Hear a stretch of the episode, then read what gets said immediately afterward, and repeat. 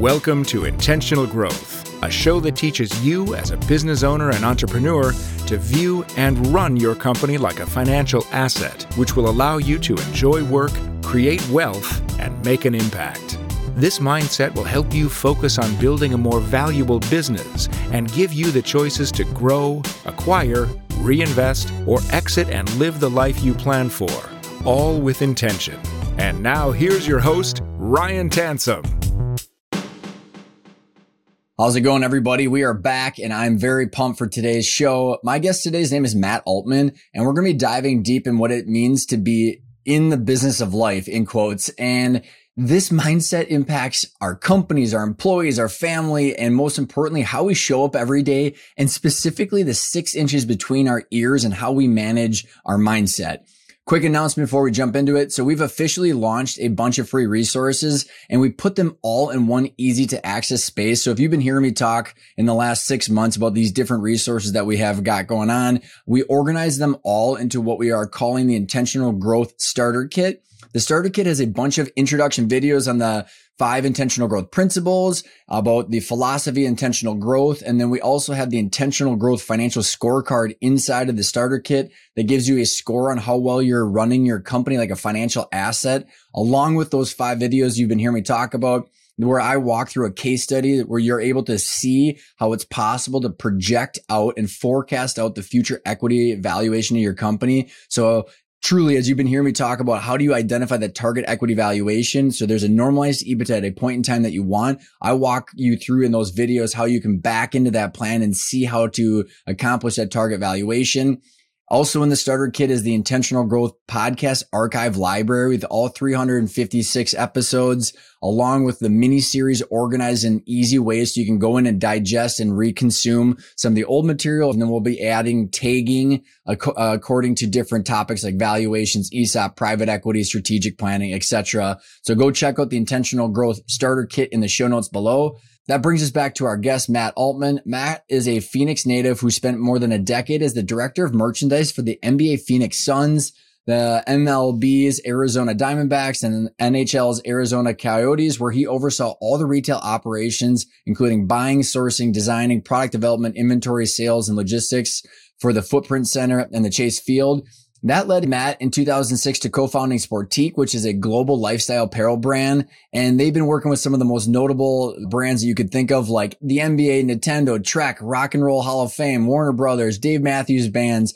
Truly Sportiqe is awesome. They've outfitted more than 5 million people and I'm literally wearing one of Matt's black t-shirts right now. I'm a black t-shirt fanatic. That's literally my outfit. Black t-shirts, black long sleeve t-shirts and a black collared shirt if I'm forced to go speak in front of people. And truly, uh, this is no paid promotion. This is the most comfortable black t-shirt I've ever worn. And I literally t- put it on last week and I was like, Oh my God, I finally found it. So thank you, Matt, for the, the gift. Um, so here's also what Matt's noted for is, and known for is he has a lifelong passion for helping people. And you're going to truly see that in the conversation today. He wants to help people support their dreams, be the best versions of, of themselves. And he's using Sportiqe, his company to do that. He also serves on the board of the Prem Rawat Foundation, which addresses the fundamental human needs of food, water, and peace. He's a member of the EO organization and serves on their board. And the reason I gave everybody the little bit longer bio, we don't dive into business in the mechanical sense like you have heard me do on a lot of other podcasts. Today, we're really talking about what does it mean to be in the business of life and what does it mean to run our life as well as we run our business? And Matt has an equation that he talks about for building a happy life. Matt and I, when we were introduced by Katina Kohler, which is the Learning Vistage chair down in Arizona, God bless you, Katina Matt and I didn't talk about business once. And what I thought was so fascinating, which is why I couldn't wait to have Matt on the show to capture this conversation, is that we as leaders have to show up in our view on the future, our goals, and our approach to handling those goals and our decisions of allocating resources, meaning time, money, and energy throughout our team we are the linchpin that changes the trajectory of energy from how we're handling our culture, how we're handling good and bad decisions, you know, whether we have abundance or scarcity, all of that stuff ripples throughout us. And then it goes throughout our company, our vendors, our suppliers, our clients, everything. So it is important as hell that we get our shit together between the six inches between our brain or between our ears, which is our brain. And Matt and I started talking about as a kid, why do we do what we do?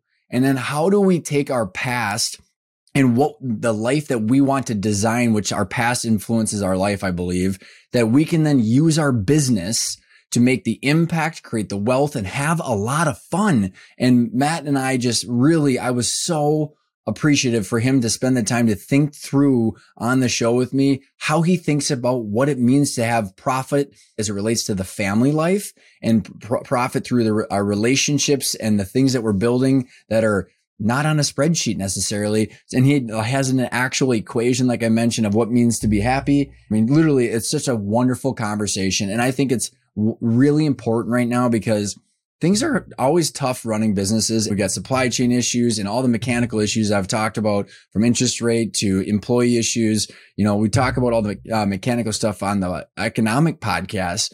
This is one about, I truly think is the, one of the most important because if we have a good, healthy mindset, we can control our thoughts. Actually, I should rephrase how I said that because Matt calls bullshit that you can't control your thoughts. He calls bullshit on me. And I agreed with him after he explained to me why. I think that this is a podcast that will leave you with tools and resources of how do you get back to your baseline to feel good and to handle the positive or negative things that are in front of you, whether they're emotions or decisions. And I'll leave you with this that at the end, Matt talks about why the buffalo is his logo. And I couldn't have loved it more. And it sums up this entire conversation. So without further ado, here's my podcast with Matt Altman from Sportiqe. This episode is brought to you by Arkona's Fractional CFO Services. Arkona's fractional CFOs integrate into your management team and assume the responsibility of the CFO. They become your strategic financial partner to help you run the business, create your value growth plan, and build the financial roadmap to the valuation you want to achieve. Matt, how are you? I'm doing great, Ryan. Thanks for uh, having me um, be a part of your uh, podcast today. I'm so excited. I, uh, as I was prepping for this conversation, I was like, I don't know if there's any way to have more fun than my last call with you. I like, I we got off that call. I'm like, we didn't even talk about our businesses like in the like very slightest. We got it so far, so fast into just what is this? What's life all about? And I just had a blast, man. And I'm excited because you know one of the uh, phrases that you had said as we were chatting is the business of life. And so I don't know if we want to start there, just jump right in the deep end, but I obviously want to get people to know a little bit about your background and all that kind of stuff. But um, you can either start there or just maybe pick off right off of the phrase in the statement that you were t- telling me right before we hit record. Yeah, I mean, I I think um, what we when you say the business of life, right? So life, first of all, in and of itself, is our ability to exist. That you know, the fact that we're living, breathing, you know, alive, right? That's that's life, right? Then the things that we do with life, that's a whole nother, you know, you know, story, right? And so to me, that that business of life is now okay. What are we doing with the time that we have here whilst we're on this on this planet? And I think what I was sharing with you is that, um, you know, uh, there's so many institutions, there's so many universities that um, are geared to help a person and help businesses grow and flourish. You know, and mm-hmm. so the whole aim of that is that whole economic engine um, around that around that right? Generate revenue generate profit recycle that that whole thing. And so how can we take all the the amazing tools that are there to grow a business and turn that to our own life? And how can we operate our own life very similar to how a business you know operates? And that mm-hmm. might sound in some cases maybe a bit cold but when as we can dive deeper into it there's just so many amazing tools to help businesses grow that you apply that to your life, your life can grow just as well, if not better. So. It, yeah, and I would say it's the opposite of cold. Like that was the last adjective I would use about our our conversation that like literally felt like we've been deep souls uh, that have known each other forever, and yet it was our first conversation. And we are going to unpack this. And, and before we do, Matt, why don't you just give everybody just like a cliff note version of like your background? How'd you get to what? What are you What are you doing today? Because we'll, we'll obviously go back and unpack your thought process and how you built your thought process and your perspective today. But you know, what are you What are you up to these days? Yeah, so um, presently I'm the co-founder and CEO of an apparel company called Sportiqe. Uh, it's a lifestyle apparel company that, uh, that really focuses on curating um, apparel collections the destination uh, channel and also direct to consumer. Um, started the company in 2000 in 2006. Uh, prior to that, was director of merchandise for the Phoenix Suns and Arizona Diamondbacks. So, um, cut my teeth in professional sports. Had a pretty much a dream job. Thought that was what I was going to do, but but really felt the tug to you know really embrace my entrepreneurial spirit and really see okay the things that I've done for others can I do for myself and others as as well. And so that's been a constant journey now for the last 17 years of of doing that. And so as we embark upon this topic um, Matt is so many times, like when I meet people, I mean, well, let me rephrase this. Business owners and leaders have a disproportionate amount of ripple effect into the things that they're doing because of the leverage of their team, their, you know, ecosystem, their stakeholders. You and I dove a lot into, and we will cover some of this ground of like the mindset, leadership, all these different things. Where did you come up with your view on what it means to integrate business and life and essentially live the life that you're living right now and how diligent you are in trying to mm-hmm. live it? I know that's a loaded question, but I'm just trying to figure out. Well, does, that, does I mean, make I, sense? Yeah, it, it does make sense. I think it just starts with your own humanity first and foremost. What am I trying to do as a human being on the face of this earth? What is it that I'm striving for, and what is it that I'm I'm wanting, right? And when you really unpack and peel back the the layers of that what i want what you want whatever what every human being want it's the same thing. We want to mm. be happy. We want to um, experience amazing things uh, whilst we're on this planet.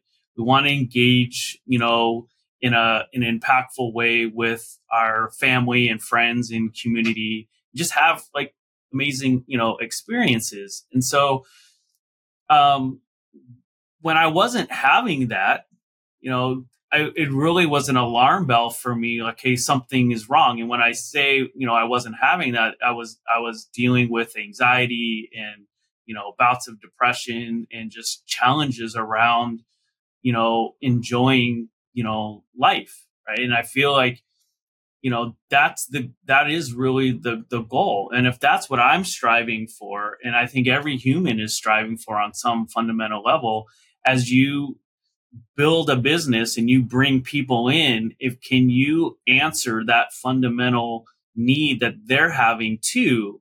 And if we can do that within our culture, we can build and grow something, you know, very fun and impactful, not only for the consumer, but also for ourselves. Mm-hmm.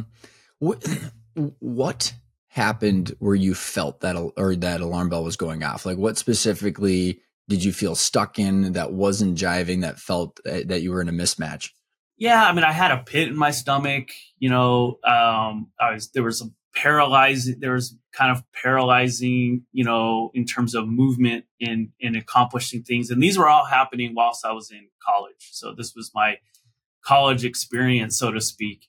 And i think the the the the big kind of aha epiphany for me was um, where i was really striving to do well in school, um, wanting to get a good education, wanting to get a job, wanting to do all the things that I'm being pushed, you know, to do, whether that was from family or society and friends. I was really struggling internally because even on the outside, I was accomplishing some of these some of these things, but inside I just did not feel good. And there was this kind of, uh, you know, I guess you would call it a, you know, an epiphany where there was this moment where I was able to see me having everything that I was striving for.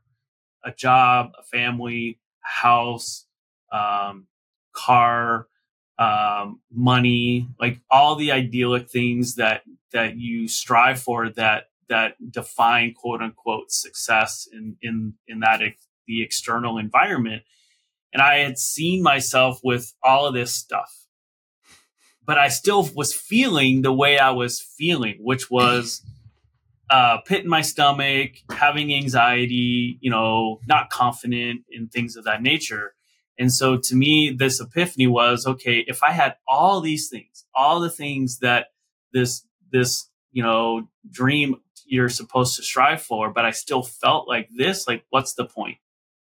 Mm-hmm. And so that was really, you know, a pivotal moment in my life because everything shifted from, um, wanting all those things to first solving the internal piece.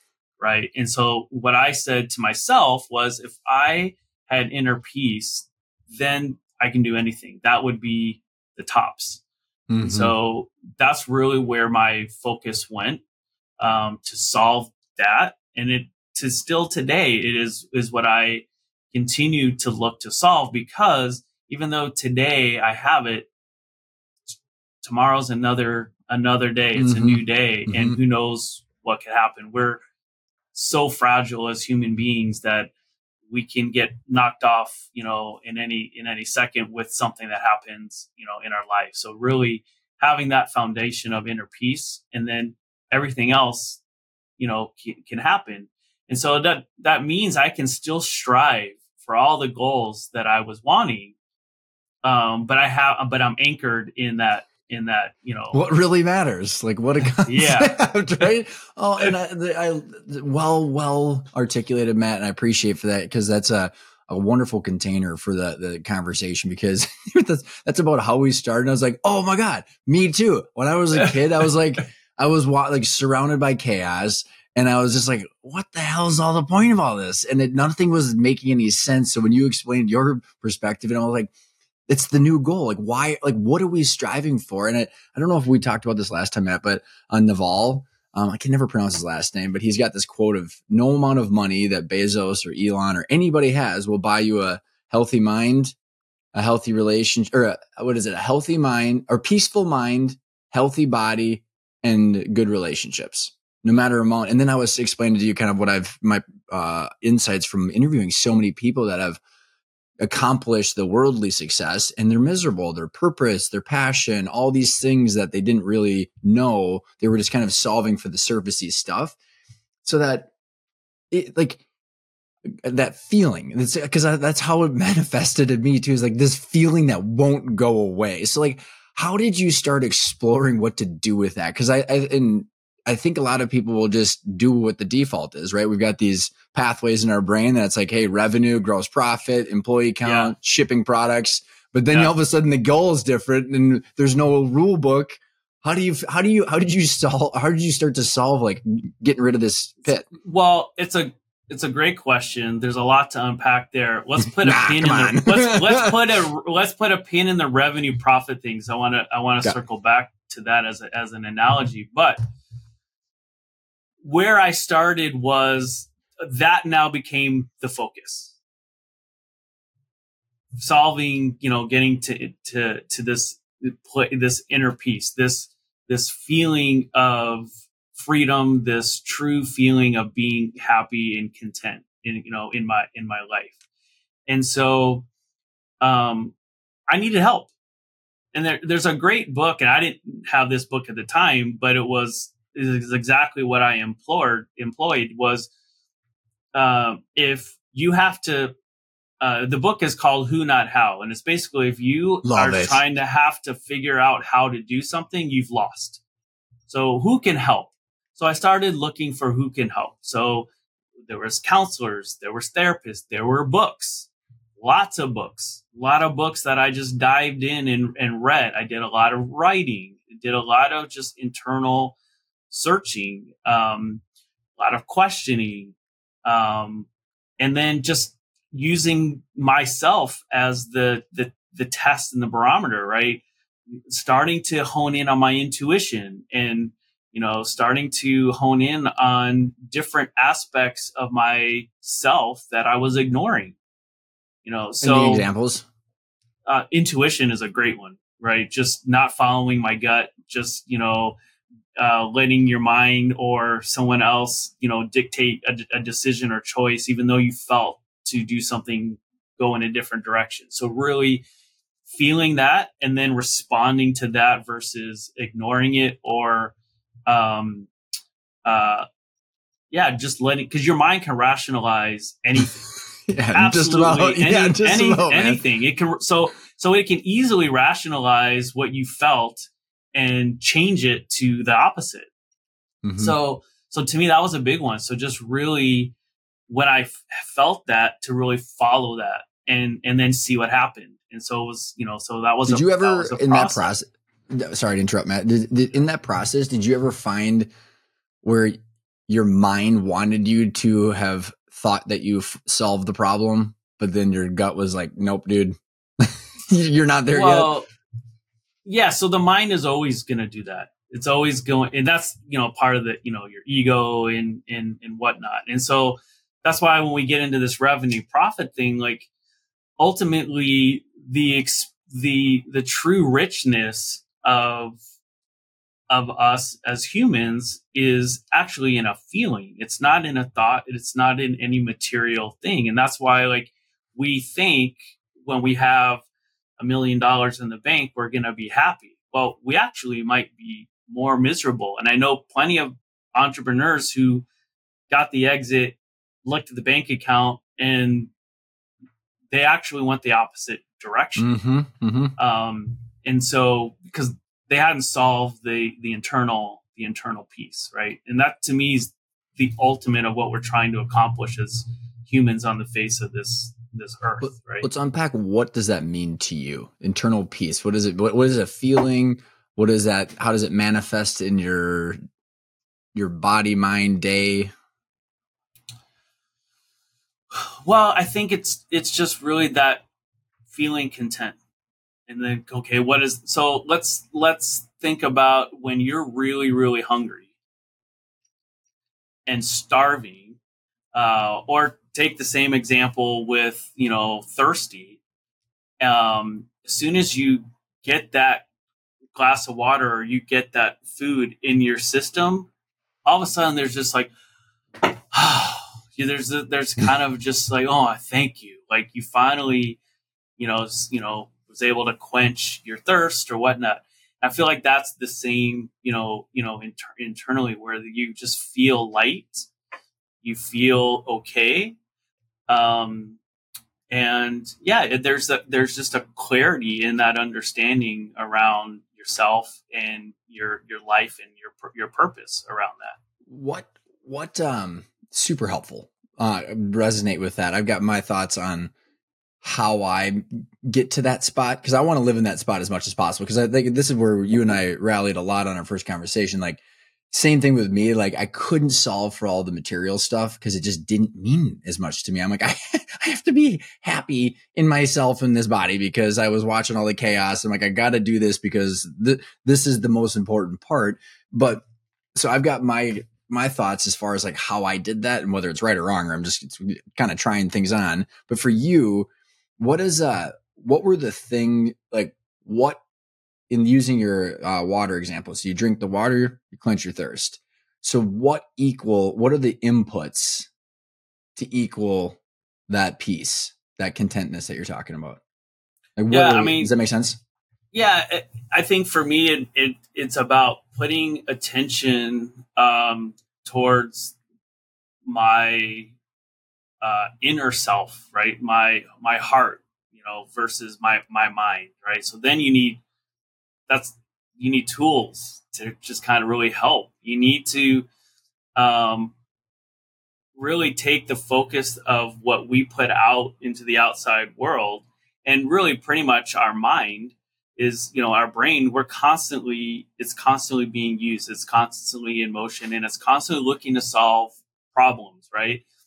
But the feeling inside us just wants to be content it just wants to be happy it just wants to feel just, just wants off. to feel good yeah right so so really um just understanding that balance with ourselves and i think that's that's the biggest challenge i think for for humans is be, is to really be able to connect with that feeling inside of us, listen to that to that because it's talking to us all the time, but it's quiet.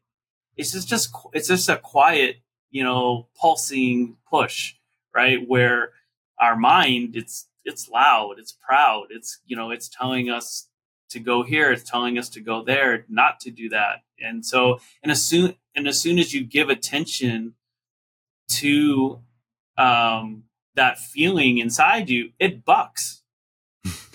yeah, it does. Yeah. Right. That's yeah. why meditating is so hard because it soon it, just just the just the fact to sit down is a hard hard enough uh, time because it's gonna buck and tell you, well, you got this on your to do list.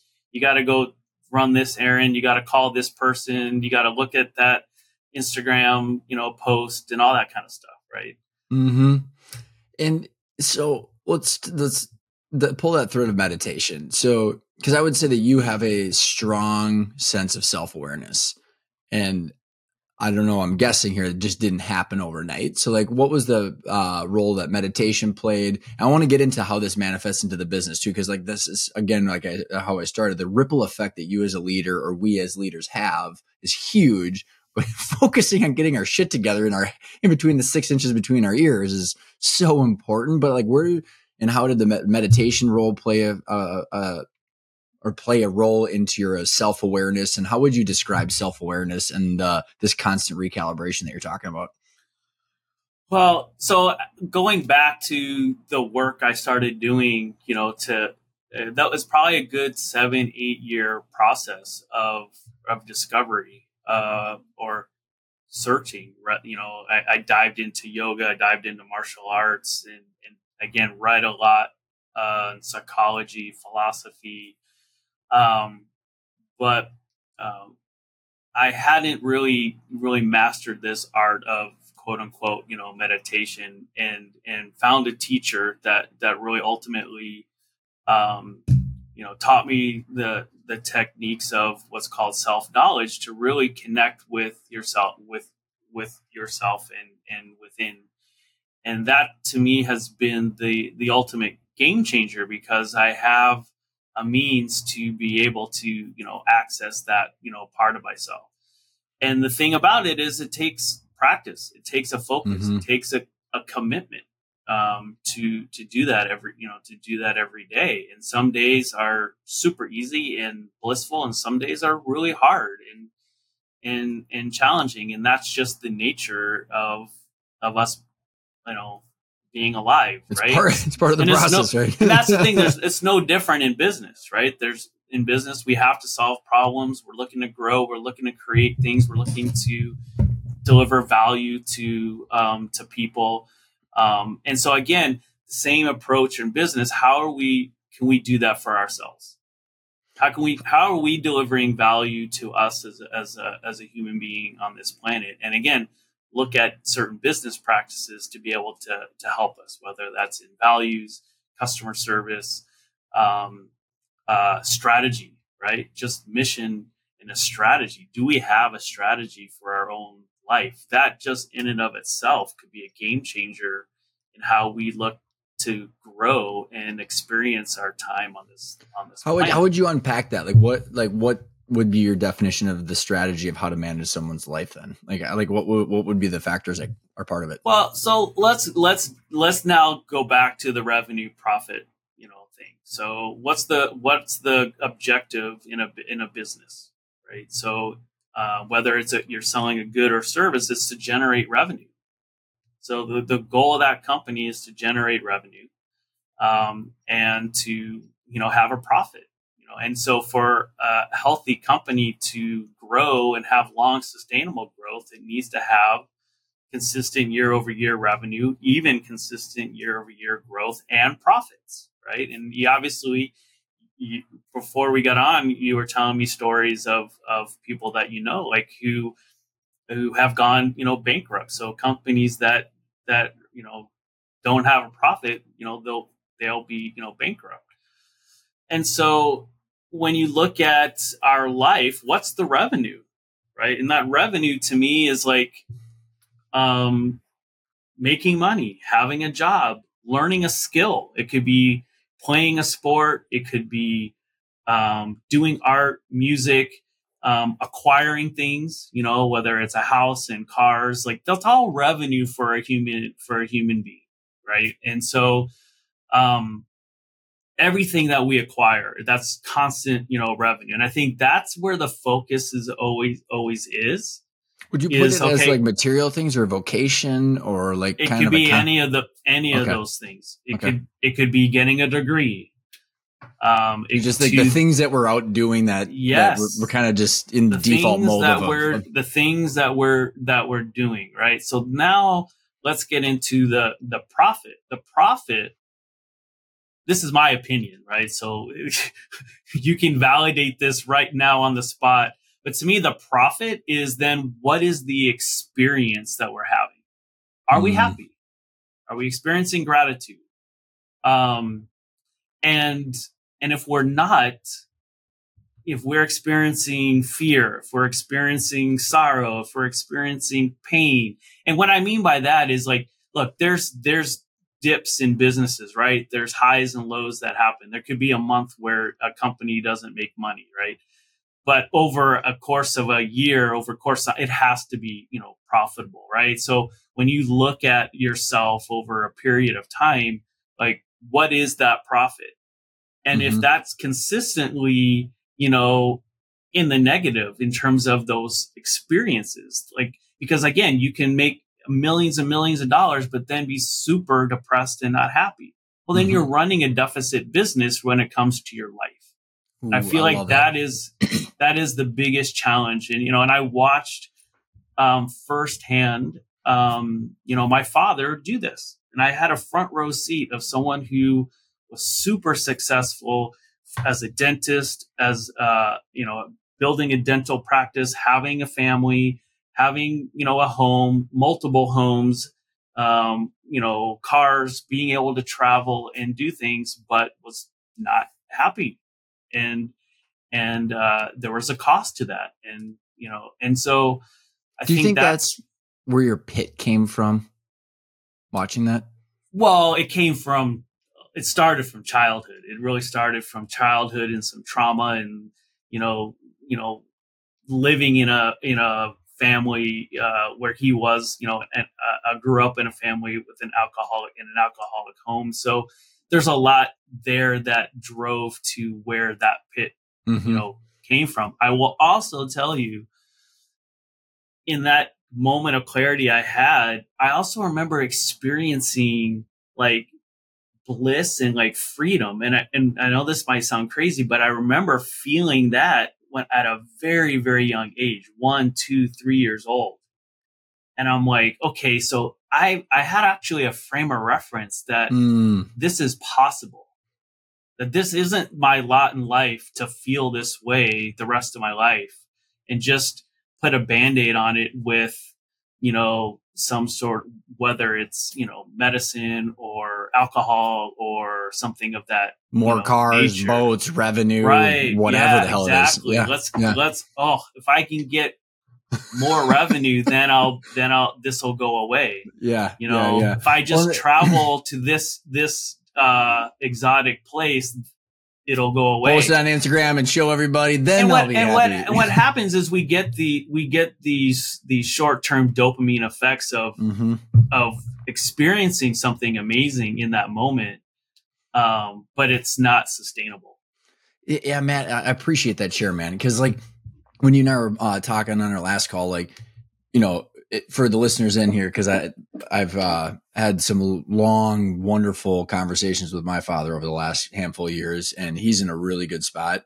However, like when, when I would, you know, Matt, when you and I were sharing, it's, I watched him buy as much shit as he possibly could boats, cars, cabins, condos. And I'm like, he's still miserable.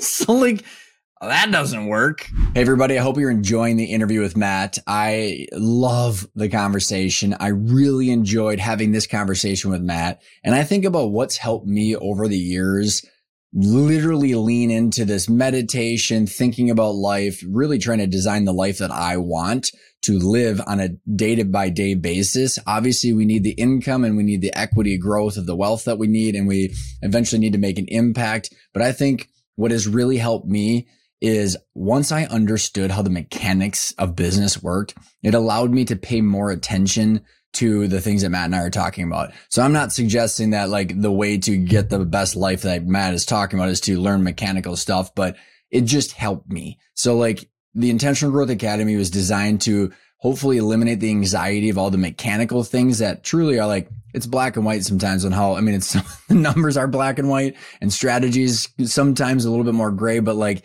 there are mechanical things in business that we can always be doing, but we have to get our mindset and our goals and our vision of the life that we want clear. I just got done speaking in front of uh, 10 Vistage groups over the last two weeks. And one of the biggest takeaways off of almost all of them was I need to figure out what, I need as a leader and as an owner. So that way I can translate that to the rest of the company. That is so important for all of your employees, vendors, suppliers, clients to wake up and they know why you're in business and what you're all for. And it's obviously to make money, but what else? Why are we all here? We spend so much time at work and we have to integrate our family and our mindset and everything. So I would leave you with, uh, go check out the Intentional Growth Academy if you want to jump right in. If not, and you want to dive a little bit more into this without committing to anything, go check out the Intentional Growth Starter Kit where you can dive into the five intentional growth principles, get your scorecard, and then dive into the rest of the podcast archive library. So I appreciate you tuning in and I really hope you enjoy the rest of the interview with Matt. To your point, I remember, Matt, I remember being 19, driving in rush hour at 7:15 on the way into Minneapolis in a suit I hated to sell copiers that I thought were stupid. And I was like, this is it? Like this is this is what it's all for. So to your point, it's like this like being able to then acknowledge that that it doesn't have to be that way. To your point, you had the frame of reference because like as you were going through this journey, then were you constantly like anchoring down, and going, "I'm trying to get back to that in a sustainable way," where it's uh, it like. So how were you thinking about that feeling? Like what like when you were trying things on like meditation and you said seven eight year journey like how were you kind of shifting into like oh i'm i'm now able to experience this in a in a engineered way? Is that maybe too mechanical way of putting it but like well i mean the the big thing for me was like you know i was telling you the challenges you know that pit you know like in college i just had a struggle just constant concentrating and accomplishing things. So to me coming out of that and and landing a really fun job in professional sports like that was awesome for me because i got to i really got to dive into a job in a in a an environment that I really liked, and and so that also really helped with my day to day, right? So I was enjoying what I was doing as a as a job. I was enjoying the the everything that you know came with that with that with that job, and I loved what I was learning. Um, and whilst I was also then learning about myself, mm-hmm. right? Because because that's the thing, like we don't stop, like it's not like we can really stop you know especially when coming out of college like you really do that's like a big part of evolving in terms of your career and things of that nature and you need experience. You need to start building a better network and things of that nature. So, so, so you're talking that was never lost on me to continue to do that too. Got it. So so as you're getting the profit of life which is the experience which by the way uh a friend of mine, Ali Nasir, he's got this book called The Business Owner's Dilemma, and he talks about ROE, return on experience. So he's mm-hmm. actually got an interesting phrase that he's, I don't know if it's as deep into this uh, vein that we're talking about, but interesting way of articulating it, which is the experience. So you're having a lot of fun with this new job. You're in- interested. It's not college. How were you judging the fact that your return on the profits of life were not where they should be or not on track to where you wanted them to be? Well, that's a good. It's a good question. Um, you know, I I didn't have this evolved thought back then that I do now around this. To me, it was still a lot of figuring things out, figuring out, you know, who I am, my my place, and and and really what I'm, you know, wanting to, you know, solve. And again, I've, I think what happened to me is like, and I think this is very very uh, normal. I don't know how best to articulate this other than I think the process of learning and growth is continual. It never stops. I think it's very in, it's very ingrained to us as humans. Mm-hmm. It's a natural process for us to want to get better. And so, um, and I think once we, we accomplish and achieve something, there's always another level. And it's kind of like, you know, the video game, right? You play the game, you get to the next level, you now see a new screen, you get mm-hmm. new challenges, you're faced with all the, right? And that's, I feel life mirrors very much, you know, what you ex- can experience in a video game in terms of these levels. And so I kept going through different, different levels. And then there was points where I'm like, nope, I haven't figured it out yet. I really hadn't figured it, figured it out. And, um, I was in a great spot, but I knew there was still something missing that I was still hadn't got to the depths of what I was, you know, searching for. And that's again when you need you need help. We need we need a a, teacher. We need um, books, or we need something to to to help you know um, guide us to find what we're you know looking for. No different than you were going to school to learn you know, accounting or learn engineering or learn architecture. Um, I feel like there's, we need that for ourselves too when it just comes to understanding how to access, you know, us. So that is a great part I want to pull on is when I think about Matt over the last about decade as I have interacted with so many owners and leaders because again there's like this leverage point because it, you know, your team is big. There's Matt, you've got suppliers, manufacturers, you got business owner peers, you've got your employees. There's a lot of people that you're interacting with where your decisions ripple into those different eco into the ecosystem. There's not really a rule book for like, hey, by the way, as an entrepreneur, here's how to judge the goal and what you're marching towards. So what we all do is like revenue, and then we just kind of blindly go forward unless people put a lot of hard effort against what you were talking about. And I think about how ridiculous. Go for it. Yeah, yeah, well, it's very interesting that you say that because when you when it that it's that's actually so like when you start a business and you and you're starting from the ground up like we did with Sportiqe, like that is the goal. You need to get revenue. You need to get sales. you need to pay your bills, man. You need to get sales. You need to okay, you had this idea of how to solve a problem in the marketplace, um, and which which we we felt we had a, a, solution around apparel in the destination retail space. Now we need to validate it, and we need to get customers. We need to get them quick, right? So that is the focus. That is completely, you know, the focus. Then it's like, okay, as you start building, you start, you know, obviously, do we have our margins right? Um, how are we managing our expenses? And can we get to the next year? and then can we get to the, you know? And so, you know, so when we look at our ourselves, you know, in our, in our own life, like especially like when we want to learn something, uh, we want to learn something new, whether it's you know uh, a sport. Like let's just take pickleball. Everyone's looking to learn pickleball, right? You've got to put in time. You got to put in practice. You know, you got to you know. But then as you learn more how to play, then you get into the strategy, you get into different techniques on on spin, where to place the ball, you know, things of that nature. And I think that that rings true to you know in in our own life, right? I I I had accomplished a lot of things, but I still hadn't got to the next phases of where I wanted to grow. And Ryan, I will tell you, I feel like I'm got so much to learn still in my life. I got a lot to learn and a lot to experience uh, still. So by no means Do I feel like I have figured this out? I feel like I have a means to navigate my life in a very impactful way and have an experience that um, that I'm wanting to have, and that experience is, you know, happiness and joy and gratitude. Um, but I want more of that, and I want to continue to build more of that, and I want that.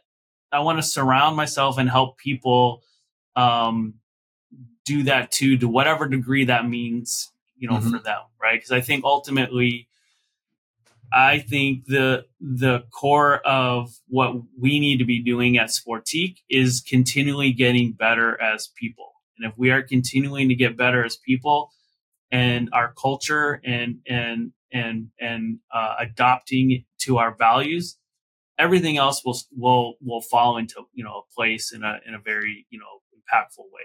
So love it, absolutely love it. And I think about Matt how you just described your goal, right? Like you just described what good looks like. It's a combination of all those things. Versus if I were to ask Sally or John, other business owner, what their goal is, and they say just revenue, and they're in kind of in default mode network, you know what I mean? Of just like the repeat of the normal business operations where I would say kind of just to paint two pictures because what I want to get is your thoughts of how the business serves you to accomplish what you just described versus in the other Sally or John example that are you know going by kind of the the basic metrics. And I, I, to your point too, I'm not trying to minimize the importance of revenue, gross profit. I mean, I talk about sustainable well, cash flow and equity valuation, so I know yeah, it has to be worth something. But, uh, but, but go ahead. Yeah, but that's the thing. It's like okay, we when we started the business, we were so focused on sales. And then you get to a point like, okay, are we profitable? Because if we can't be profitable, then we actually can't keep, we mm-hmm. actually mm-hmm. can't keep going. So I've experienced, okay, we just made a ton of revenue. we did really, really good, but we didn't make any money. Been there, my friend. Uh, so, you you so then it's like, oh, okay. So, and, and so, I feel like you know, unless you're unless you're a unicorn, you know, and and, a you you just you know you're selling one hell of a dream, man. I think every I think every business experiences that on some some level. Your challenges, you know, with with profit because you start spending in the name of generating more revenue, and and until you kind of get a pause to see what what is, what's the net result then it's like, okay, this that's not going to be sustainable. So now what do we do? Mm-hmm. Right? We we mm-hmm. have a, a good business. It's been validated, but now we need to really be able to manage it a lot better from a margin standpoint and then an ex- overhead expense, you know, standpoint to yep. be able to be profitable. So I, I love it. And as I'm thinking about these two examples, is like maybe that maybe that's not the right um, lift off point. I, I'm what I'm trying to unpack, Matt, is like you're one individual. And here, here's like the great equalizer is you and me both have 168 hours a week. That's it, man. Like we have 168 hours a week. What are you going to do with it? What am I going to do with it? And then to your point, and this is what the, is unique about business owners who also work in the job in the in their company is you have 168 hours. So the business needs revenue, profit, and cash flow, and your life needs revenue, profit, and your experiences that you're talking about. So you have one person that's balancing the business and your life, but 168 hours a week, right? So I think that's where things get out of whack for a lot of people where the goal or the goals become kind of fuzzy. So they're kind of bouncing back and forth and their time is getting burnt up and their experience. So there's this ripple effect that when they're then leading their company, they're not showing up the right way. They're not, you know what I mean? They get just, you and I both have probably both well, experienced. I think the problem, the problem is, is we, as humans, we, I, th- I think we tend to solve our, our, uh, the issues that we might have internally by, by, by doing external things so so true. And so and they're they're they're two different they're two different worlds. And so um we think okay if we solve this issue of you know money this way i can solve it the same way in terms of how i'm feeling and it never ever will work you know ever. So that's that I sounds think, like you've uh, tried. yeah, again, this goes back to just testing and experiencing yeah, right. and seeing what what what what's what's working, you know, in in my life. And I think um, now we get into this whole notion of work life balance, which is a complete um, illusion. Um, and you mentioned, I think, what did you say, 168 hours? Yep. So, like, so I would call that external balance, right? And that has to do with time. So we all have the same amount of time. So now, how are we using our time? Mm-hmm. Right. So how are we? What are the choices that we're making using our time? And so most, you know, you know, business owners out and even entrepreneurs that I talk to, they figure out how to best carve out their time with work, with personal time and family, and they slice and dice their calendar and they get it just right and all that kind of stuff. But and so they they they maybe have now perfectly dealt with time in terms of how much they're spending to grow different areas of their life and business and family but then internally they're depressed, they're tired, um, maybe they're dealing with fear, um, you know, maybe they're dealing with anxiety, lack of confidence, whatever. Those. So to me, now we're getting into the internal balance, mm-hmm. and that is those are your emotions. Those are the those are feelings of how you're feeling as a human being, and those are completely different than what's happening with dealing with time right? So then now we're getting into our psychology, we're getting into our mental health, we're getting into how we're feeling mentally, emotionally, physically, spiritually. And so that that was a different game. We have to mm-hmm. attack that differently than a calendar or time and things of that that nature. Agreed. And I like how you frame that up because the time to your point is external. You, you can slice dice you can chunk out times and optimize and systematize all that tasks that you're doing with that time. How i've always looked at this matt and i'm curious what you think about this is uh so this might be kind of a fragmented thought but i'm, I'm trying it out so bear with me. So it's like i i have a, an enormous desire to just i need to i need to control my thoughts man. Like my thoughts are just like i mean Why? back to because they like I've experienced through my life is like when they're running rampant or it's either defaulting more towards negative or more towards fear or more towards anxiety or whatever the hell it is it's like it's not feeling good. It's not feeling the quench of the thirst that you mentioned with the water. And so for me i want to have when i say control that might be too much of a rigid word. Because like I because I you and I have talked about my meditation practice that I've had now for three years and it's you know it's just trying to get centered maybe. But like really like in that 168 hours the way I think about this man is like you have different chunks of activities whether it's business personal whatever multiple types inside of activities inside the business. But I have one brain that's going in between all those things throughout that 168 hours. So if I'm a total crazy person inside of all those roles that I'm playing and all those tasks, none of it's going to be enjoyable. And regardless of how much money I have in my bank account. So it's like really trying to get centered and center myself and tie it to striving for the fullest potential to enjoy the experience along the way. So it's really to your how another way of putting it is like I want to feel, and I was mentioning this earlier that I had a thought on is like when I feel that quench of thirst, when that alignment is when I've got a goal that's worthy that's not just ego or materialistic based. And then I'm doing the work to experience that come to fruition. And I feel alignment. So it's not complete, but it's alignment of the doing the right things for the right reasons along the way and knowing that the progress is about satisfactory. And that then then clears up my mind going, these are the different things that I'm doing. And then all is for a reason. It's, and then I can be more present when I'm doing that. And again, that's just like, I don't know if there's any kind of validity in any of that, but like um that's where I was talking about the the mind and making sure like how that works inside of the integration of life and personal life and work and everything. Yeah, I just I again my experience has been uh you can't control the thoughts. That's why I, I, I, knew you. I knew you were gonna. I, and you can let him go. You can let him. You can let him. You can let him go. you can't. Can, you can't control him. And and um, as fast as one came, another one's gonna be right there. You know, waiting. It's really oh, where can you put your your attention and and give attention to where they're still there, but if you're not giving it attention, they're gonna just kind of just chill for a bit right? And right. Okay, okay. Okay. Okay. Thank you for thank you for giving me a little bit of a life preserver on this one, is because because I agree with you.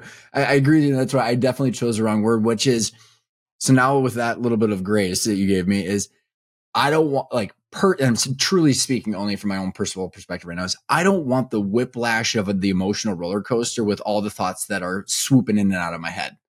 So it's more of like the peace, knowing that there's going to be thoughts coming in and out and all these different experiences but it's going to be some sort of like ability to manage the the delayed effect yeah, of reaction. And, and, I think that that's that's the key, right? Because I, will you know I'll use the 80-20 rule. I think it's it you know, and, and I'm not giving exact percentages. I'm just gonna you know the 80-20 rule, right? Yep. And so to me, it's um is 80% of the time I'm I'm good, and because that there's going to be that 20% where something happens. And I'm not on my game and my my my mind is taking over and it's doing this, it's doing that, it's it's created this scenario, it created that scenario, and it's telling me this story and you know, uh, but do I have the means to okay, come back to self, come back, you know, to you know, home or quote unquote re- reality, and then understand, okay, is that real or not? And and most of the time it wasn't. What know? are some of the tools that you use so, to help you think through? Yeah, that? so I think you know meditation is a big one, but I think I think through the the meditative practice, to me, the biggest thing is being able to connect with my breath in any scenario at in any moment at any time. And again, that takes an awareness and it takes practice because I think we talked about this before. Like your mind, you know, is is is either in the past or the or in the future, and it's and again, it's looking to solve problems or you know look to do something, right? And but our breath is present, and that's to me where I want to be. I want to be I want to be present, and I want to be still to then use my mind as a great tool that it is right? Yeah, I love and that. so that to me is the experience that I want to have as a human being is to use this amazing tool that I have for doing some great things in my in my in my life. Um, and so, um, and I think that to me is can I, how do I being able to get rooted back to self. And I think mm-hmm. what happens is once the mind takes over and we keep going and going, we don't have that means to get back, it it, it gets challenging. And, and how I does that impact? I think that's the biggest drama that we see being played out, you know, with people across you know, the world. It's just reactive behavior left and right, right? I mean, it's yeah, just... because then the further we are away from self, from our own humanity, we can then justify uh, a war. We can justify killing somebody, not you know, somebody, you know, I mean, we do read in the news someone killed somebody. Like they, there's the further away we are from our own humanity, we can justify, mm-hmm. yeah, I'm just gonna, I'm gonna do that. I'm gonna take someone else's life, which is completely anti-human. Mm-hmm. Mm-hmm. So, um, yeah, I think you know I, that's that's great, and I think um, how when you're getting centered but to your humanity, which is so funny. I I, I was th- kind of putting my mind in the in the in the mindset in the mind of the listener, and the if someone's getting anxiety or a pit in their stomach about sitting and just thinking about your breath, that's the bucking that Matt was talking about. Yes. Yeah. it's like, wait a second, I don't want to do that because I have shit to do. No, no, no. Yeah. This, that's exactly why you should. yeah. Yeah. That's, you hit the nail on the head. I don't know if you're familiar with Dr. Huberman's work. Um, oh, I have consumed he, way too much of his but, stuff. Well, he's got a he, and I, I don't know. I'm gonna I'm saying him because it's it's where I had seen it, and I've actually put it into into practice. Is there just a simple breathing technique that you can do that really just can kind of level the playing field of what's happening in your in your in your psyche, and it was it's two breaths in and one big breath out. So you're like inhaling twice through your nose and then just exhaling out, and just so it's like you can just do it before walking into a meeting or just before, or maybe if you're in the middle of something challenging, again, having the presence to do it is, is, is, mm-hmm. you know, mm-hmm. is the big thing, but just, it's so ridiculous and, because of how, and it just, how, how simple it is, man. Yeah. And like, I remember for whatever it's worth, man, I remember four years ago when someone was telling me this and I was just like, sure, and I was just in my head going, yeah, bullshit. And like, and so, I was so skeptical. And then here I am three years later meditating every morning. And yeah. I'm like, and I'll catch myself. And, and the reason you and I are talking about this in this particular uh, point is it's the tools when it's going crazy. These are the tools that are actually at everybody's disposal. And you yeah. don't need to have any tech yeah. or anything. It's and, like and that's the thing to me is the, the gateway to so many things to self is through the breath you know it's our life force. It's the first thing you know that we did when we came into this world. It's going to be the last thing that happens you know when we when we leave. And and it it's so powerful but uh and it's so simple um that the brain it's like come on give me something. Give me some give dopamine me man. Yeah or give me this is too easy. Come on give it you know so it wants a complex problem to to to solve and so um and that but that's the thing just taking the time just to connect with one breath the our mind just will will buck and like no like I can feel makes- it like literally as you were explaining it. I'm like, I can feel what everybody's feeling right now. I was like, bullshit guys, move on. it's like, no, this is, this is real. And, and I think, Matt, it's going back to your point. It's, you know, but met- again, it goes back to like your your desire, right? So I we didn't talk about this before, but like I I I have this formula and how we move through life and how we transform and how we create things. And and so it's A if you can picture in parentheses A plus DEF end of parentheses times C squared. And so A is awareness, which is half the battle, right? Are we are we aware of what we want to do? What is our mission? What is our values? What are what do we want to create? What do we want to have in our life? What like just awareness just mm-hmm. you know someone listening might not have had the awareness that um, it's as simple as just connecting with your breath right? Um, so then it gets into d e f. And d is that desire right? That is the the the fuel, the passion, eh, the thirst to push us to move towards doing something or wanting to do something. And you can call it grit, right? Having that, you know, that that desire to really continually fire. Yes. Yeah. And we need we need that uh as as humans. And it's within all of us, right? Um and then E is effort we have to make effort. We have to be engaged in what we want to create and what we want to accomplish. We can't wait for someone to do something for us or wait for XYZ to happen or any wait. We have to be engaged. We have mm-hmm. to make effort and take action towards the things that we want to create. the create. moving and forward then, thing that's human, like you were talking about. Yeah. Yep. Yep. And then F is focus, right? How you know focused are we in accomplishing and moving in this direction right? So um you know if you had a goal to i have a a, a good friend of mine who loves music um and he wanted to learn to play guitar. Never had played guitar before.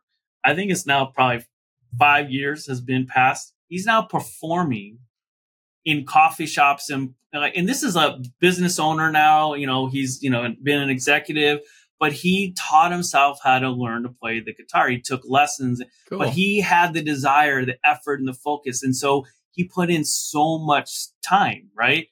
I love to play the conga drums. I got conga drums. No way. But that's awesome. I play every once in a while. So I'm just okay. Mm-hmm. I, there's no way, you know, my desire, effort, focus isn't strong to be, I want to be able to perform or record or create my own music. Right. So that, de- that desire, effort, focus is really important because that to the degree of how strong that is, is how fast you will create and do something.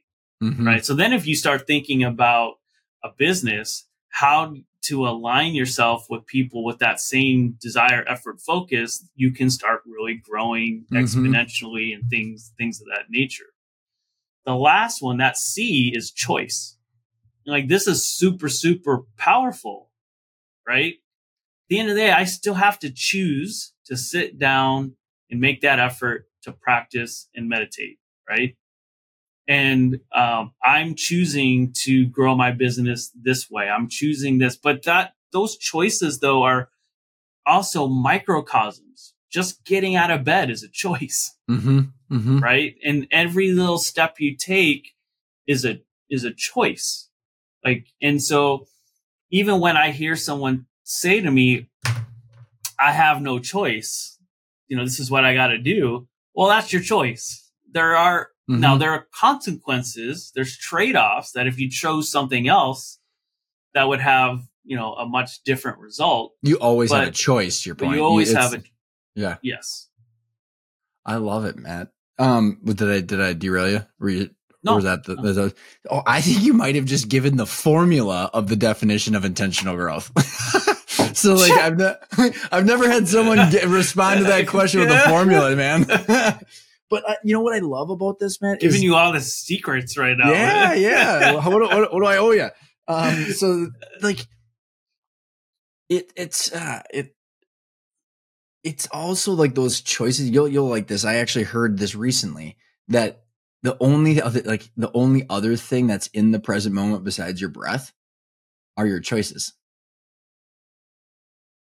because your choices now and it's the consequence that are the ripple effect that'll happen in the future. So it's like very interesting but but in order to make that choice the people have to be aware of what they want like you're saying and the desire and the focus and all that stuff to connect the the here to the to, to the future. Let's let's move now with respecting your time to like how this applies to you as a leader and in your business because you're not in the business of just you know selling yoga mats and sitting there doing nothing. I mean, there, there's obviously businesses to be doing that, but you're in a business and you've aligned with conscious capitalism. I, I mean, you and I immediately started talking about that because the listeners know how much I'm a big proponent of that. So, like, how does all of this manifest into you as a leader and a business owner and what you're striving for with the company and and your time? Yeah, I think for for me, it's it's you know in in building Sportiqe, it's like okay, how can we create the ecosystem that really would be idyllic for you know humanity to function knowing there's highs and lows and stress and challenges and things of that nature. And i think for as the company evolved i think what really and as i've evolved i think what's happened was how to really it starts with culture and it starts really then with values right? And so um as soon as you you put two people together like they're gonna have a culture you know? Um, and then you have family dynamics. There's a culture right? So you can either consciously create that or it's just going to happen because the culture is based on human behavior. It's based on um, how we're making choices, how we're communicating, how we're treating each other. Um, and then, you know, really it starts from the human, you know, mm-hmm. as- aspect. And so when we consciously worked on the values for Sportiqe, in, you know, really the, the, the ingredients are to me are really what drive uh, us as humans fundamentally they really answer and respond to uh, who who we are as as human beings. So, for example, um, one of our values is evolve, and that is really to have a growth and, and learning mind learning mindset, and and also to have the humility to make mistakes as a means to grow. That that um, we understand that um, failure really are the seeds to success, to really to, to, to grow. And when you think about us as humans, uh, I think one huge aspect of our experience on this planet is to learn. Mm-hmm. From the moment we're born to the very last breath we take, learning on some level is taking place. You know, um, it's a continual process of just learning, exploring, uh, experiencing. And so, really having this value of evolve and really embracing, really learning, right? So, how are we learning? How are we growing? How are we getting better that 1%, you know, every day personally and, and professionally? Um, and really embracing, you know, that, that value. Um, another value is, you know, teamwork. And to me, the you know, we all have this notion to be free and to be independent. I think every human on some level, and and I every every new employee that um, comes on as Sportiqe, I'll go through our values, and I always start with teamwork, and I'll ask them, "Do you want to be free? Do you want to be independent?" And everyone says, you know, yes. But we are so highly dependent on other people. We're we're dependent on um, family, community, you know, society what mm-hmm. and, and whatnot. So when we were a baby, we were dependent on our family to help raise us and provide for us and things of that nature. You know, as an adult, when we go to the grocery store, we're dependent that they're going to have what we want in terms of food and sustenance. And By the way, you know that they got that a they got they got a study now, studies that there's a huge, not a one to one, but a correlation between anxiety of the fear of the future and someone's social network because the stronger your social network gives you more comfort that tomorrow is going to be okay and it's del- like it reduces your anxiety because you're like i've got people around me that i can rely on. Yeah like i feel like it's very human like we need to help each other. Like we just I, I, for for me to get where i want to go i need help. Mm-hmm. and then I, and that's and i think that's very the same for anyone else. Like we we need help from from you know whether it's close friends to coworkers to just just you know the uber driver that gave me a ride you know to the airport like that's you know so we we we we and that's so then it's like you can get into a bigger discussion around just okay how are humans really treating each other so to me i'm just focusing right. on Sportiqe and how yep. we can you know do do that and so the biggest thing around teamwork is trust. That you know, we really hold, you know, trust as a key component of being on a team. And what I say to everyone is give it. Just give it. Until you've learned otherwise from some experience or someone did something to you to now maybe be more on guard or to maybe not trust, I say give it. I say give it right? And so I think by the very notion, when you say to someone, "You need to, I, you need to earn my trust," you're telling them, "I don't trust you." Right. And there it, could it, be found reason for that, but from starting from ground zero, give it. You, you know, here's a I want to experience share for a sec. So I uh I learned this the really hard way. is uh um so I, I, have always done what you just de- described. I've always defaulted to trust first. I mean, it's like uh, my like life is way better. I mean, I just gen- genuinely believe that. I completely echo everything you say, man. But it's it goes back to the 80-20 rule. There's going to be 20 where you get burned. Oh well, but that 80 but that 80 could be 100% so much better. 100%. and actually people like when I much much better results going in that, yeah. Right. And I, when I like meet people like you, be like, how do you meet all these sweet people? I'm like, well, you missed all the crazy people I met every to, to meet Matt. But, uh, but like, but Matt, what was it, just to, to put an interesting twist to your comment is, um, because I have gotten burned like multiple times, like, and yeah, it's cost me, me, emotionally, financially. And instead of because I watched my dad go through this, like a front row seat, like you said, where he became like he went from trusting and everybody taking advantage of him because he had the wrong uh, expectations of people to then being cynical. And I was like, I don't want to be that either. But what I what I was what I learned was if you trust first, but you have a a degree of awareness that there could be something that goes wrong that's called courage, actually. So it's taking the courage to trust, knowing you could be bitten. Instead of where I will admit now that I was naive. Trust and going, verify. Yeah. And there's a reason that that phrase is very popular. Like I was like so trustworthy and then I got bit a bunch because I didn't expect that to happen. I was like, that was my naivete playing in the fact where like, but again, to your point, it's absolutely trust, but then the courage. But did you trust, learn from that? Oh my God. Yeah. Do you still give trust? Yeah, to your point. Uh, yeah, yeah, yeah. Yep, absolutely. It's the courage to like not stop, but I'm just knowing that I could be bitten, but it's generally worth it if I'm aware that I could be and what the ramifications are.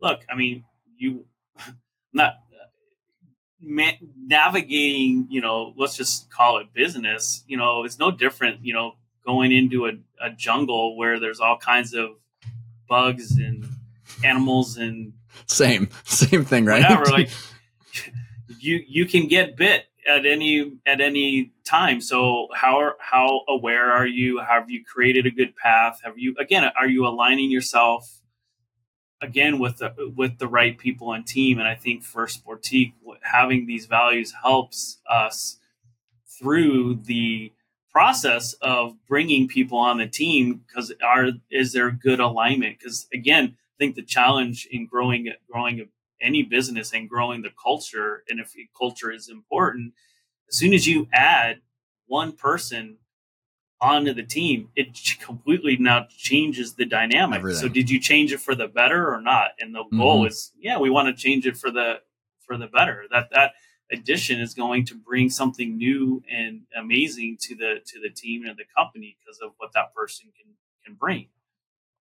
So when you are a big proponent. I know what we'll be wrapping up here in a couple minutes. Is like the conscious capitalism book. I mean, I came across it like five years ago. Listeners probably get sick of me talking about it, but I love it because it was one of those things where I, I was trying to reconcile the doing good and making money, and then I read that book and I was like, oh, this embodies all of it. So, like, where did conscious capitalism insert its way into your journey, and how have you embraced it, and how does well, it fit for you?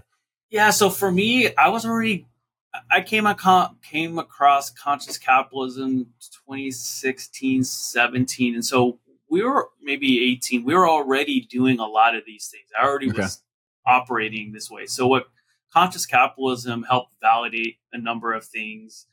Um, and it helped maybe direct a couple of, you know, things like, for example, one of our values is, is around integrity. And it's really one of the essences of that is is really how are we creating win-win scenarios for our stakeholders?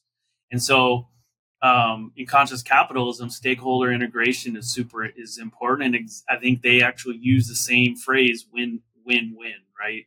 When did the um, sixth power or fifth power or something like that isn't it?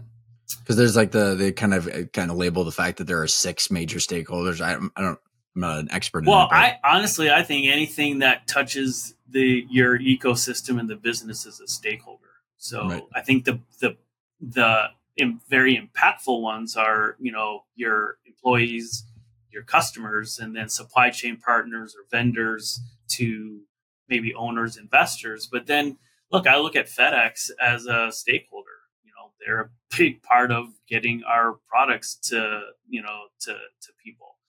Um, so I'm not engaged with them, you know, mm-hmm, on a mm-hmm. on a day to day basis. But but without um, our, them, your people are. We went through a big um, process la- end of last year around our rates, and so again, win win. We weren't winning. We were not getting the rates that we should have been got. We should have been receiving. Now we are, mm-hmm. and we're going to continue to work with you know with you know with FedEx. So, and I think that's to me a part of it. Like if I've always say if the company's winning, the team should be the team should be winning. And I think um, I think one thing when it comes to me around around people and profit is people should be growing at minimum at the same plane as profits. right? Not mm. not putting profits first before you know people, and if understanding that people are the engine, it's people that are making the decisions, um, moving the company, you know, forward. That they should be on the same plane as profits, if not more. And I think when you what you see more so probably with publicly traded companies is stock price before people. Mm-hmm. And if you can if they can figure out how to at least have people on the same plane as the stock price, I think it could be, you know, that would change the equation dramatically for those businesses. Well, and, not, and I think a lot of them do, but I think that becomes sometimes the short term driving force to do something with the stock price, which will have long term negative effects. Totally. And that's kind of goes back to our, our overarching point of what's the goal behind this. And it's, you know, the long term goal is not, I mean, those short term decisions have a negative impact in the long term ripple effect. And so, like, when you think about the conscious capitalism lens and all the mindfulness in the business of life that we've been talking about, like, where would this manifest in like a decision that you've come across where because of this lens, it was an easier, obvious decision for you, or it might not have been if you had not had this kind of awareness or kind of what, values. What do you mean? Like a trade off of like how to ha- how to handle a situation in the business with a vendor or with an employee or customer or supplier. Like we're like because of everything we've talked about for the last hour, you're approaching this in a, the problem in a certain way compared to what you I don't maybe maybe I'm stretching here for for a question, but I was thinking if if you had not had the lens and everything that we've talked about, how you might see yourself acting just in kind of a default experience or default mode. related to conscious capitalism or related to just just the, the, the everything in the business of life of like the mindset the self-awareness the stability the kind of that feeling of um contentness and I mean, conscious so capitalism. I didn't have that, what would happen? Like, what would what be would, like a tr- like how a decision would be different? You know, if you have this wow, mindset. I mean, uh, or is it so abundant? I don't even know if I want to go there because I don't even I don't even know if I want to put energy towards. You know, towards you don't want to think about what Matt would be like it. in the other. no, because I want to think about what Matt wants to continually to move forward to and get better at. Okay, I'll, I'll pull um, that one. I'll pull that thread instead. So, We're, why don't you describe to let's why don't you describe that to us? Like, what does that picture look like that you're striving for? Continuous improvement uh, as a as a person, me personally uh, and professionally, um, and then aligning that with the business too. That that everyone i i you know i i uh, was asked a question um which might answer this one the other day of what's the priority of the of the business right now mm. like what's you know and my my answer was the priority is for uh, continuous improvement for people to really people within Sportiqe to really strive to be getting better uh, you know, personally and professionally by that one percent. And I feel like if if people are doing that and they're aligned with you know our our values, then everything else will start will fall into to place. Whether it's sales, whether it's marketing, whether it's product development, whether it's creative, whether it's operations and accounting and being more efficient with our capacity and quality control and things. Those all tie into a person getting better uh, at their craft. And I think if we are, are focusing on and having a priority on people getting better and people are owning and wanting to do that too for themselves, then great things are gonna gonna you know take you know take place. It's um, uh, well, I, I amen. I I love it, and I uh that the I think the last chapter of conscious capitalism talks about how people that are doing those types of things, their companies like what 10x the other companies anyways. So at the end of the day, like you said, the profits actually take care of themselves because you're taking care of the right things. Well, I mean, it was a big thing that helped. Like, I think values are really important and, and, and they, cause again, it goes back to behavior, goes back to how we communicate and how we make decisions. Um, I can't stress that enough because again, if you look at the business of your life, what are your values? Because that'll help shape how you're making choices, decisions. Who do you want to spend time with? Who you don't want to spend time with? What? Look, there's like there's a menu of a gazillion things that we as humans can be doing on this planet, but we only have 168 whatever hours in that in that week. What are we what are we doing? So having a compass that can direct us, you know, of where we want to go is really important. And values is a big is a big part of it. And I'll give you an example of how this really played out for Sportiqe with with uh, during the pandemic is when it happened is when anything really happens, big or small. I really like okay, how do I can I address this from our values? And so uh, another value that we have, we have six, so the other value, another value is can do, really having a can do, you know, attitude. And for me, um, having a can do attitude is about continuous movement that we continue to move.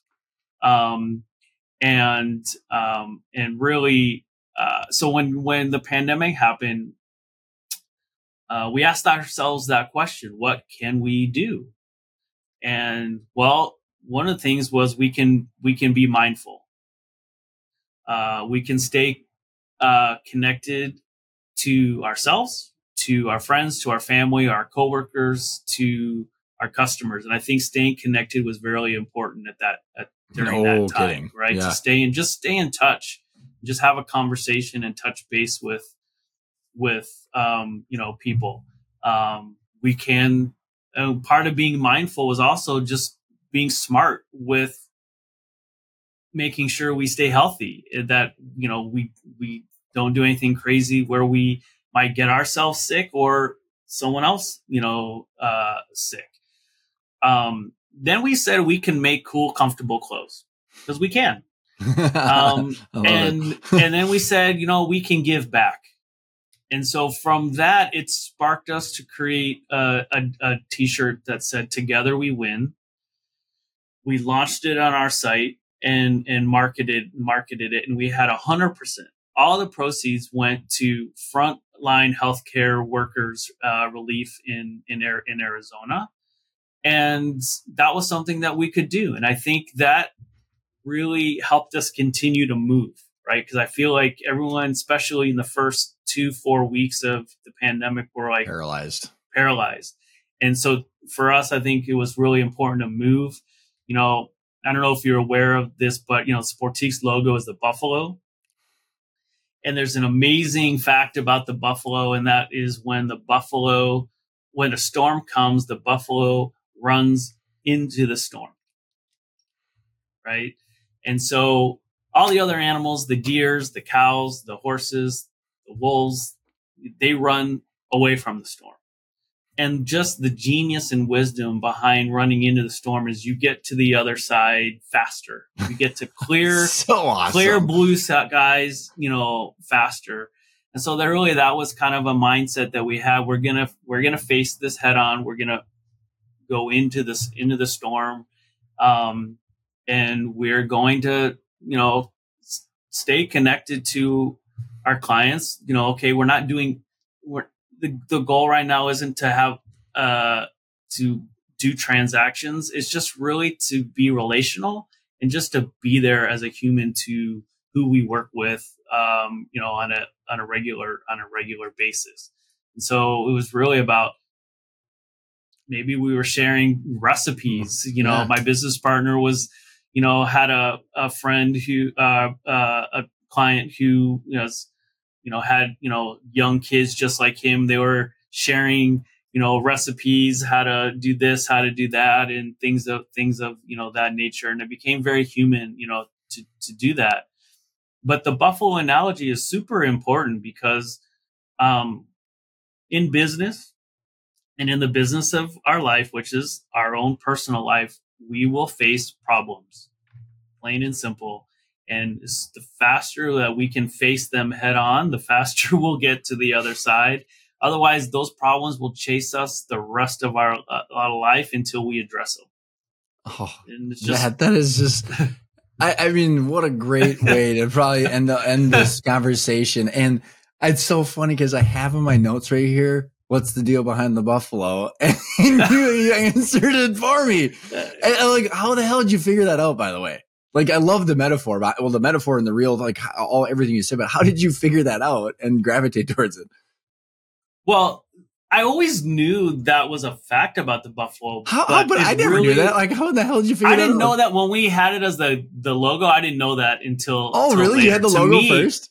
Yeah, we had the logo first, but the awesome. whole story behind the logo to begin with was just, you know, it's we I we see it as a symbol of courage, and we were starting this company, and it takes a lot of courage to to do that, you know, and I just think it has a lot to to do anything big in your life, you know, whether it's just stopping to connect with your breath, which I will say takes a tremendous amount of probably courage. more work than any other mechanical yeah. things. so so to me that you know that buffalo really you know was a great symbol. It's rooted in Americana. Um, and you know that's what we were really looking to do was just you know be a really you know modern American comfort wear you know company is which is you know what we are and so we you know we really liked what the buffalo stood for and then learning later that this is so fact, awesome oh, was was amazing. The other fact, which I did know when we launched the company, is the Buffalo can run like 60 miles an hour and turn 90 degrees on a dime. What? And yeah, you can look that one up. up too. I feel like so I'm sitting down with my kids so after school me, right now. so to awesome. me, that that's just like you know that is so critical. Like when you're starting a business to be able to run, but then pivot and turn. And we've had to do that many, many going 60 many, miles many an hour times. too. Yeah. as, yeah. as a freight train of a buffalo, just, oh, that is so awesome. Yeah. I think I might title the the pod or the podcast. It, it might be 45, 40 miles an hour. I might have exaggerated the 60s. we mm-hmm. we can well, it's more than me. It. But right? all I will say, they can run really fast and they can turn, you know, oh really, really God. fast. that is awesome. I'm just like, I think I might title the podcast "The Business of Life: Live Like a Buffalo" and not tell anybody why that is until the last, the last part of the podcast. Uh, Matt, this has been. I don't know if my like getting a little blurry. Um, Matt, this has been just such a joy, my friend. I could, uh, I could sit here and rally with you for hours, but, uh, we can't, we got to go back to the business of business for a little bit. Um, what uh, two final questions for you is uh, the first one. I don't know if you want to answer it like I already gave you the answer, but the definition of intentional because of the name of the show, and I love to hear people's thoughts on it. Um, you can go ahead and Ooh. rip out your equation if you want again, but um, what are your thoughts? Full, yeah, I think it has to do with focus. Yeah, I I have uh, up up in our office we have a, a saying. It says your focus determines your reality, and I think Ooh. I think Ooh. that is where I would go with that answer. Yeah. I love it. Um, last question is uh, if people want to follow you, find Sportiqe, what's the best way to get in touch with you? Yeah, you can check us out at sportiqe.com, S P O R T I Q E.com. There's no U after the Q. You can follow us on Instagram on uh, at Sportiqe. Um, I'm on LinkedIn at you know Matt Altman.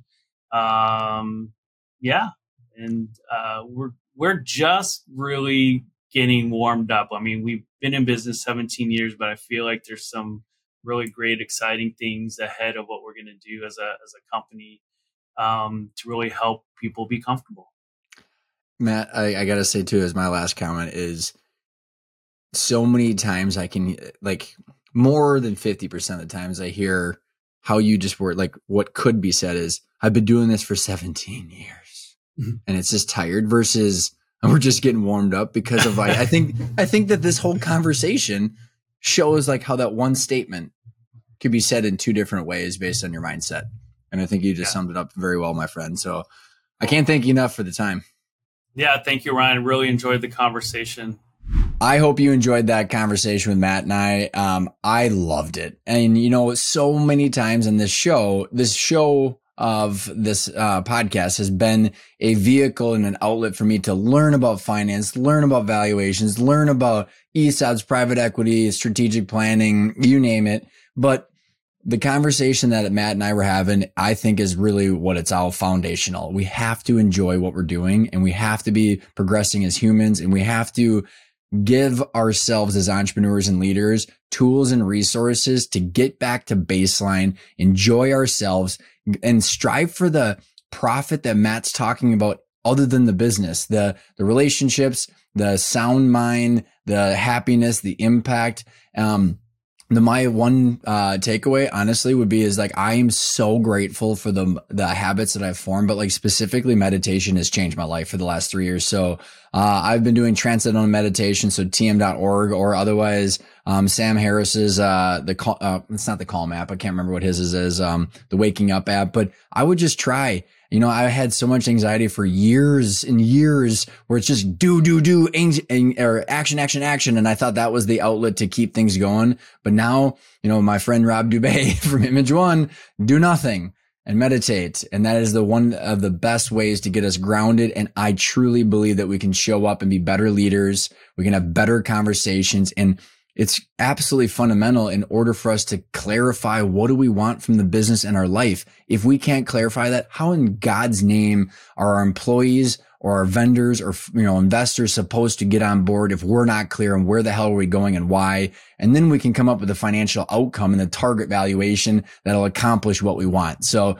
put some thought behind what you want start a meditation practice sit down for five minutes i dare you and do nothing so thanks everybody for tuning in. And I have a wonderful podcast next week with uh, Sindhu. She is going to be talking about how she came over from India by uh, financing a, ba- uh, a plane ticket, coming over, becoming top of her class of Wharton, then going in and crushing it in Silicon Valley, quitting her job to then buying a company and becoming an acquisition entrepreneur after going through Walker Deibel's podcast or uh, acquisition lab. But again, it's not even the mechanics. It's about why she did what she did and what's driving her that I'll think that I think you'll find interesting. So have a good week and I will see you next week.